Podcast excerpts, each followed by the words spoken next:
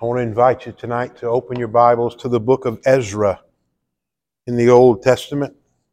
The book of Ezra. Ezra is after 2nd Chronicles, just before Nehemiah, in the first half of your Old Testament.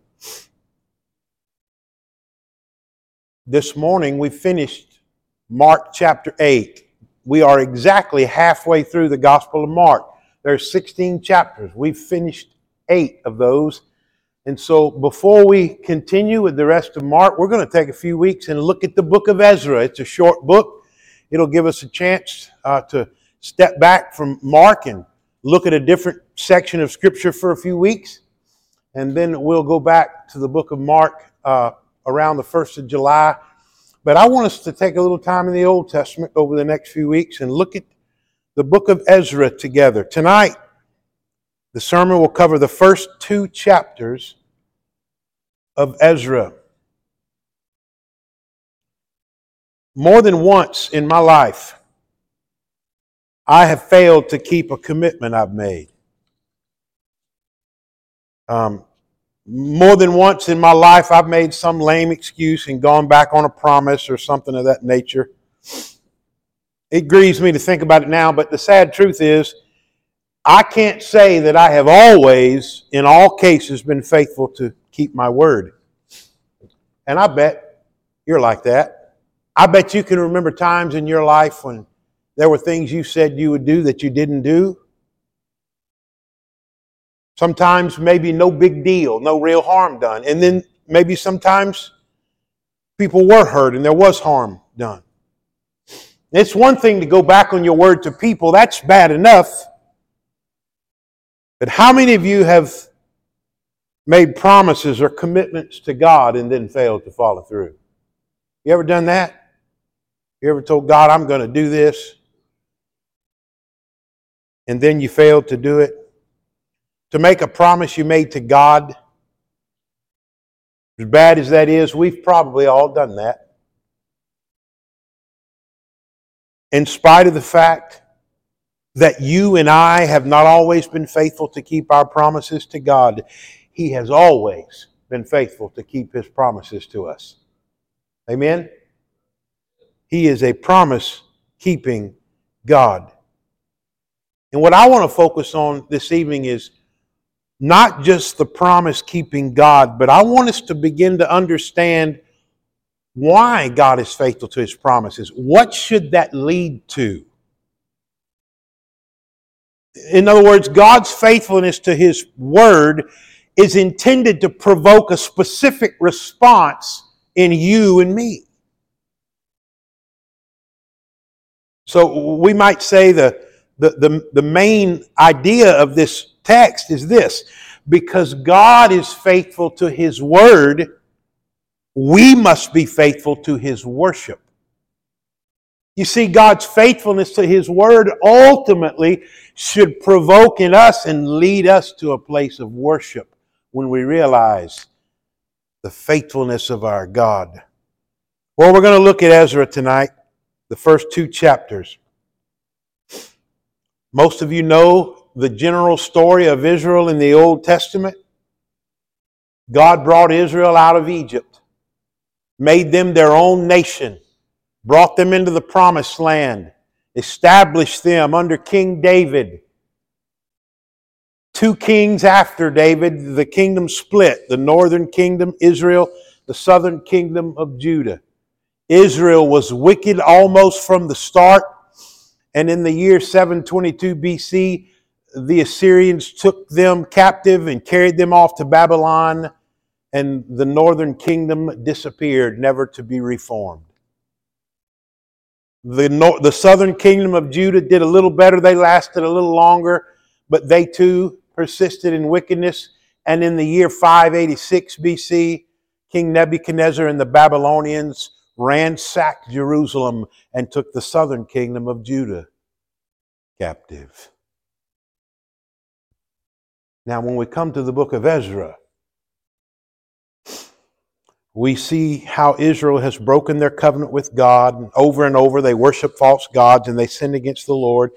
He brought the destruction on them that He'd promised. They were taken to captivity in Babylon for 70 years.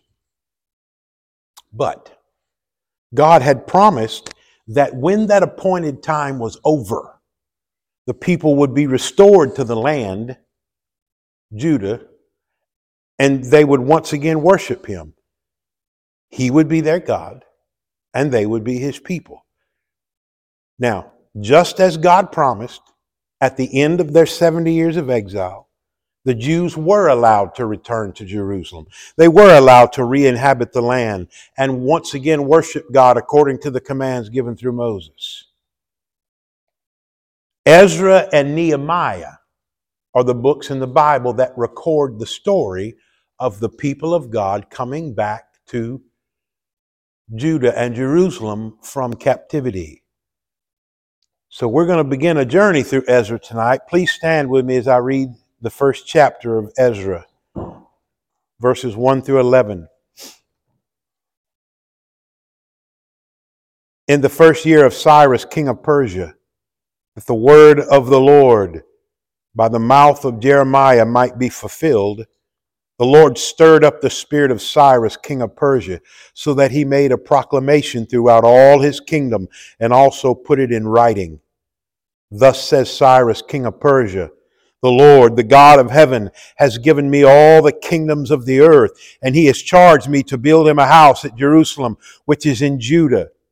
Whoever is among you of all his people, may his God be with him, and let him go up to Jerusalem, which is in Judah, and rebuild the house of the Lord, the God of Israel. He is the God who is in Jerusalem. And let each survivor in whatever place he sojourns be assisted by the men of his place with silver and gold, with goods and with beasts, besides free will offerings for the house of God that is in Jerusalem."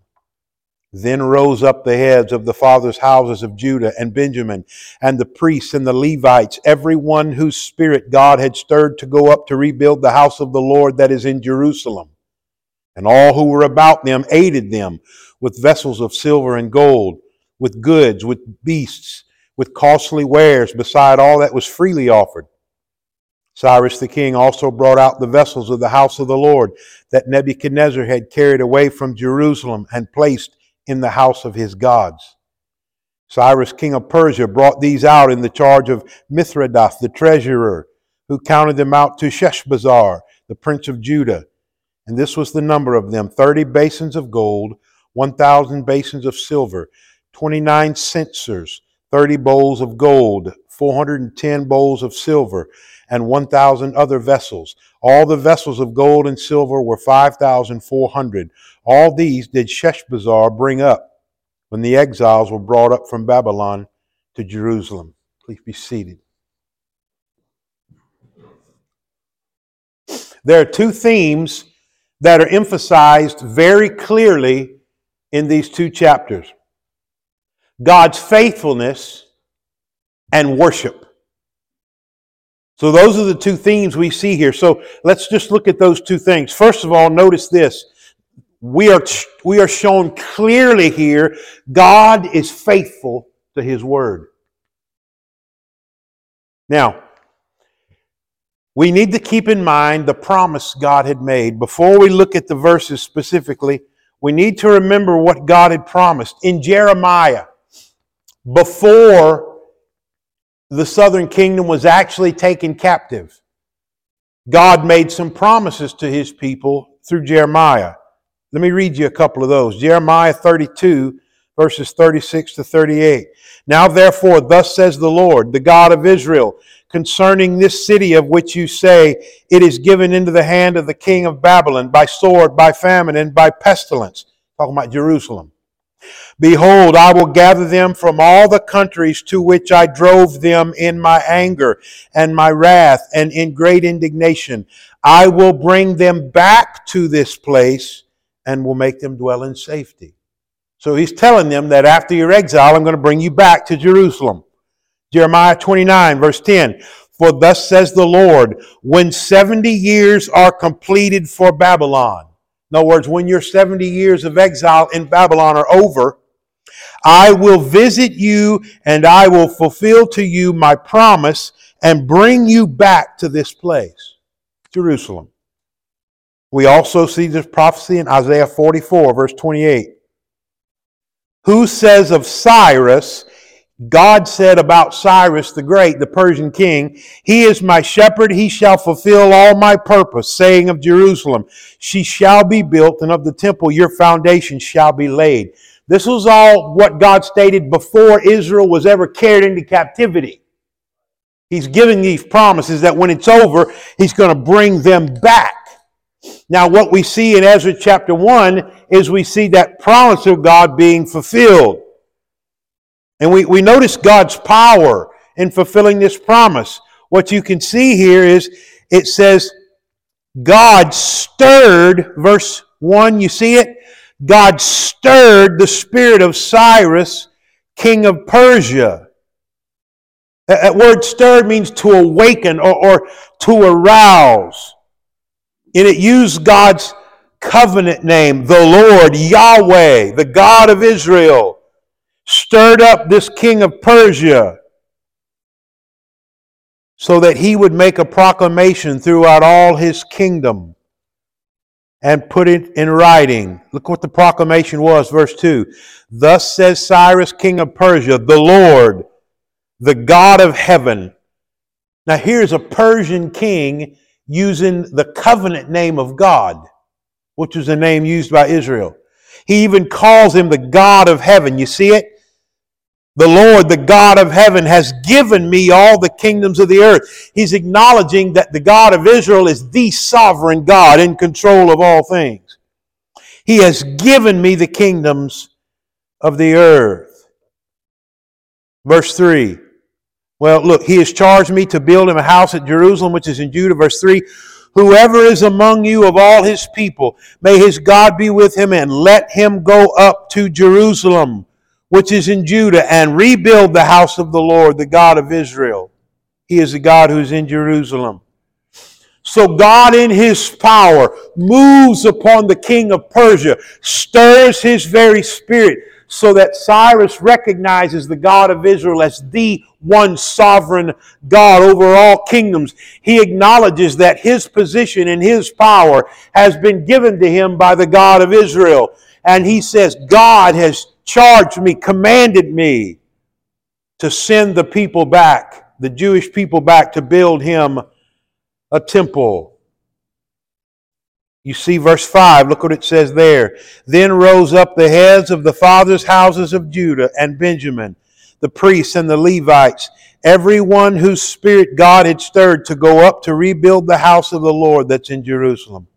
So there are two promises fulfilled. That God would send the people back to Jerusalem and that the temple would be rebuilt. The promises God made before they ever went into captivity through Cyrus the Great, king of the Media and Persian Empire, God has now fulfilled these promises. It's God's power. But I also want you to see God's provision and how he fulfills these promises. Look at verse 4. Let each survivor, in whatever place he sojourns, be assisted by the men of his place with silver and gold, with goods and with beasts, besides free will offerings for the house of God that's in Jerusalem. You see what God's doing here? He's making provision for the temple to be built. In other words, giving them the physical provisions they need. And what he speaks of in verse 4 was actually fulfilled in verse 6. All who were about the Jewish people aided them with vessels of silver and gold, with goods and beasts, with costly wares, beside all that was freely offered. So God stirred Cyrus not only to send them back, let them rebuild the house.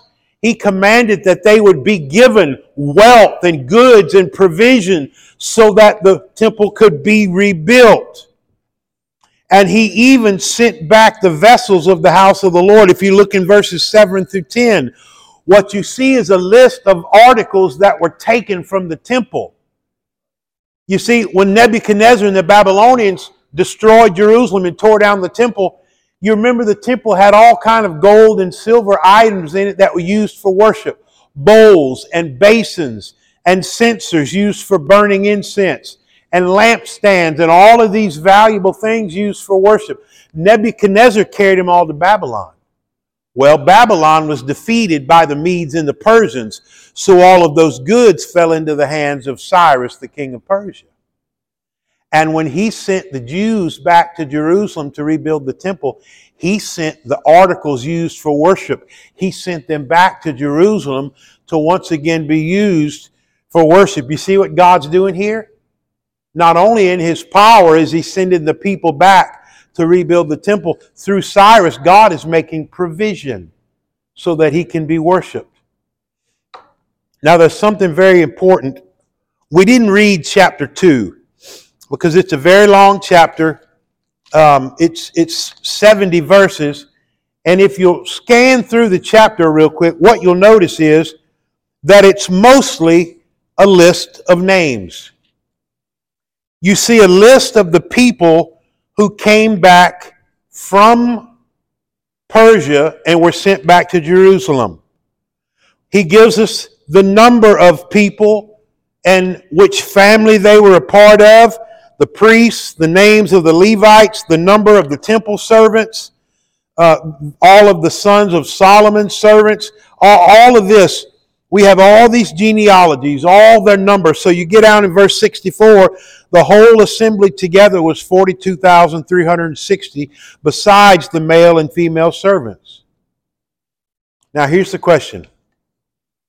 Why does God take the time to give us the names of all these families and how many people came from Persia back? How many priests and how many Levites? And why does He go through all of this minute detail and give us all these names? Here's one very simple reason. Proof. Proof. In other words, it would be one thing for God to write in the Scripture, the people went back to Jerusalem to rebuild. But so that God will give us more than just that word, He gives us a detailed list of exactly who came back.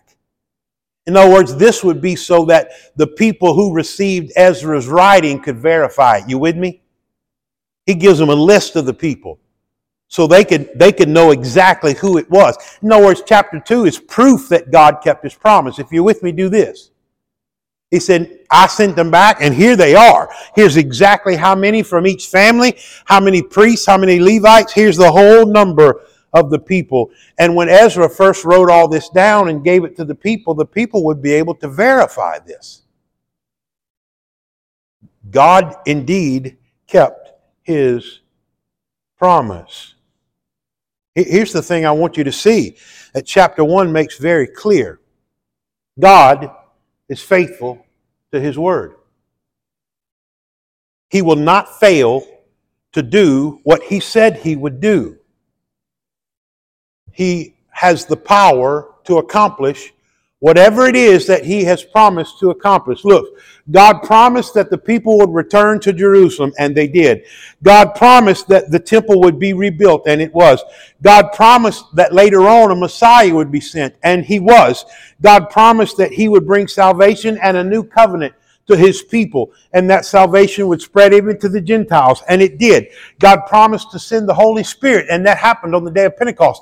We can trace all through Scripture the promises that God made, and one after the other, after another, we see that God kept all of the promises that He made. Now, why is this significant? It means we can have absolute confidence in the promises of God that have not yet come to pass. You understand?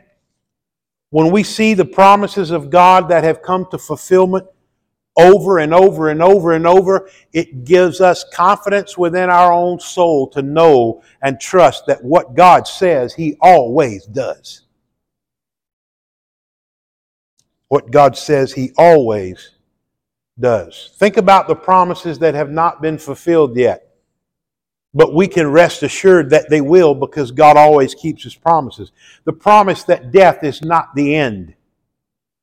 The promise that Christ will come again to receive His own. The promise that He's preparing a place for us. The promise that we will share in His inheritance, the promise of eternal joy in His presence. These are all promises made by a God who always keeps His Word, who's always faithful to His Word. Listen, there is no truth, there is no reality more certain than this: God is faithful to His Word. There is nothing you can be more certain of than that. The Bible says that it is impossible for God to lie. He will not, He does not, He cannot lie. Now go back to verse 1 of Ezra for just a minute, chapter 1, verse 1. Let's notice why all of this happens. Why God sends all the people back. Why God does all this. Look at verse 1. In the first year of Cyrus, king of Persia, that the word of the Lord by the mouth of Jeremiah might be fulfilled. God stirred up Cyrus to send the people back and build the temple. Why? So that God's promise could be fulfilled. God did this so that His word would not fail. Listen, God is committed to keeping His word. And what I want you to see now is the ultimate reason why God is committed to keeping His word. We've seen that God is faithful to His word. Now I want you to notice this. God's priority is His worship. God's priority is His worship. This is so obvious as we just scan these two chapters. I want to show you a few things that are all related to worship. I want you to keep in mind the mission of the people when they went back to Jerusalem was to do what? Verse 2. Thus says Cyrus, king of Persia, the Lord, the God of heaven, has given me all the kingdoms of the earth. He has charged me to build Him a house at Jerusalem. He's talking about the temple.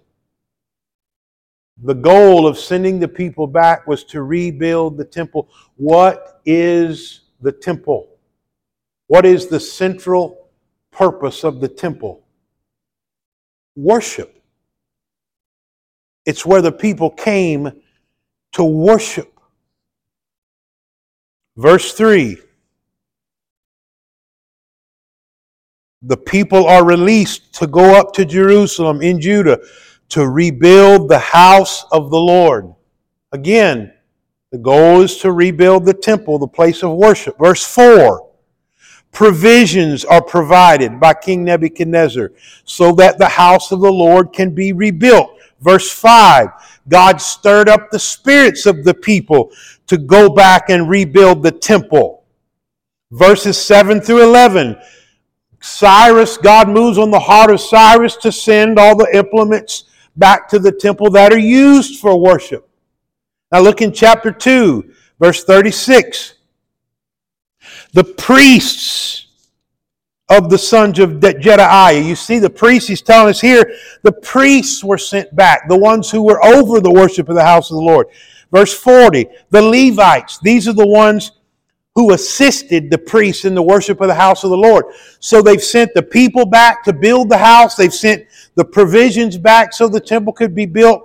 They've sent the implements back to use for worship. They've sent the priests back to oversee the worship. They've sent the Levites back to assist in carrying out the worship. Verse 43, temple servants were sent back so that everything that needed to be done for worship could be done. From the beginning to the end of chapter 1 and 2, the emphasis is a concern for worship. God wants the people to come back to Jerusalem so that they might worship Him. That's what you need to see. God's reason for bringing the people back to Jerusalem was to rebuild the temple and reestablish them as a people who worshiped and served Him and Him alone. Why did God keep His promise? So that the people would come back and worship Him. So what is our response? to the God who has been faithful to keep his promises to us that he made in Jesus. How do we respond to this God who has been so faithful to do all that he has promised? Our response is worship. I want to point out three specific things that the people did. Service, sanctification, and sacrifice. All this was part of their worship. Service, I want you to think about it. The people went back to rebuild the temple. They went back to engage in the work of the Lord, to serve Him. Sanctification, I want you to look at the end of chapter 2, verses 61 to 63. I want to show you something here. Let me read these verses and let me show you what's going on here.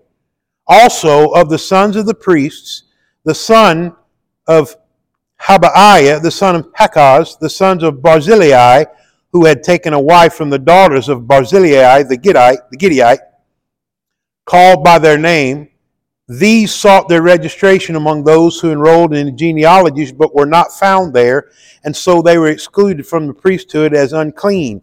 The governor told them that they were not to partake of the most holy food until there should be a priest to consult Urim and Thummim. Let me tell you what this is about. This is about sanctification. What does this mean? This means they were excluding men from the priesthood that they could not legitimately prove that they were of the right lineage. They had to be of the tribe of Levi. And until they could prove they were the tribe of Levi, they excluded them from the priesthood. Why? To preserve the holiness of worship, so that no unclean, unapproved person would engage in leading the people of God in worship. It's a concern for the holiness of God's people and the purity of God's worship. It's what we call sanctification, a concern for holiness in worship. So there's service, there's sanctification. If you look at verses 68 and 69, there is sacrifice. Some of the heads of families, when they came to the house of the Lord that's in Jerusalem, made free will offerings for the house of God to erect on its site. Here they're offering sacrifices on the place where the temple would be built before it's even there. According to their ability, they gave to the treasury of the work 61,000 derricks, gold, 5,000 minas, silver, 100 priest garments. So they're making sacrifices and they're giving for worship, service, sanctification, sacrifice. I need you to understand something. Worship is not just the singing of songs and the praying of prayers. There's much more to worship than that. Those certainly are worship. But understand, the greatest act of worship is a life that is lived in service and sanctification and sacrifice for the Lord. Let me say that again. The greatest act of worship is a life lived in service and sanctification and sacrifice for the glory of God. Living in service for God is an act of worship when we give our time and our talents and our energy to His glory and His cause. Sanctification is an act of worship when we strive with all of His might within us to walk in purity and holiness before God. When we make sacrifices, giving all that we have to the point that it costs us something, all that we are to the point that it costs us something for Him and His cause. These things are acts of worship. Living our life this way is ultimately the greatest worship. And we do all of this to exalt and magnify and promote God, who is worthy of our worship. Listen, what this scripture is trying to teach us tonight is this. Because God is faithful to His Word, we must be faithful to His worship. The reality of God's faithfulness. When we understand how incredibly faithful God has been to every word, every promise He's made, that should move us. That should stir our hearts to worship Him with all of our lives, every aspect of our lives. And when we come together, that worship should overflow to the glory of God. Oh, listen, the promises of God that are all over His Word, they're not only given to make us feel better. They are to be a source of confidence. They are to be a source of reassurance and a source of peace and a source of hope. The promises of God most certainly should do that for us. And they should most certainly be seen as a source of rest and help. But I think we miss the fact that the promises of God should allow us to get a glimpse of His faithfulness and should move us to worship. Think about it. God kept His promise to deliver His people from Egypt so that He could be their God, they could be His people, and worship Him. God kept His promise to bring His people back from exile so that He could be their God, they could be His people, and worship Him. God kept His promise to send a Savior, Jesus Christ, so that He could be our God, we could be His people, and worship Him. God will keep His promise to send His Son back for His own so that He can forever be our God, we can forever be His people, and we can forever worship Him. All of the promises of God, those already fulfilled and those yet to be fulfilled, are to remind us that God is faithful and worthy of our praise. So I say again, because God is faithful to His Word, we must be faithful to His worship. Let's pray.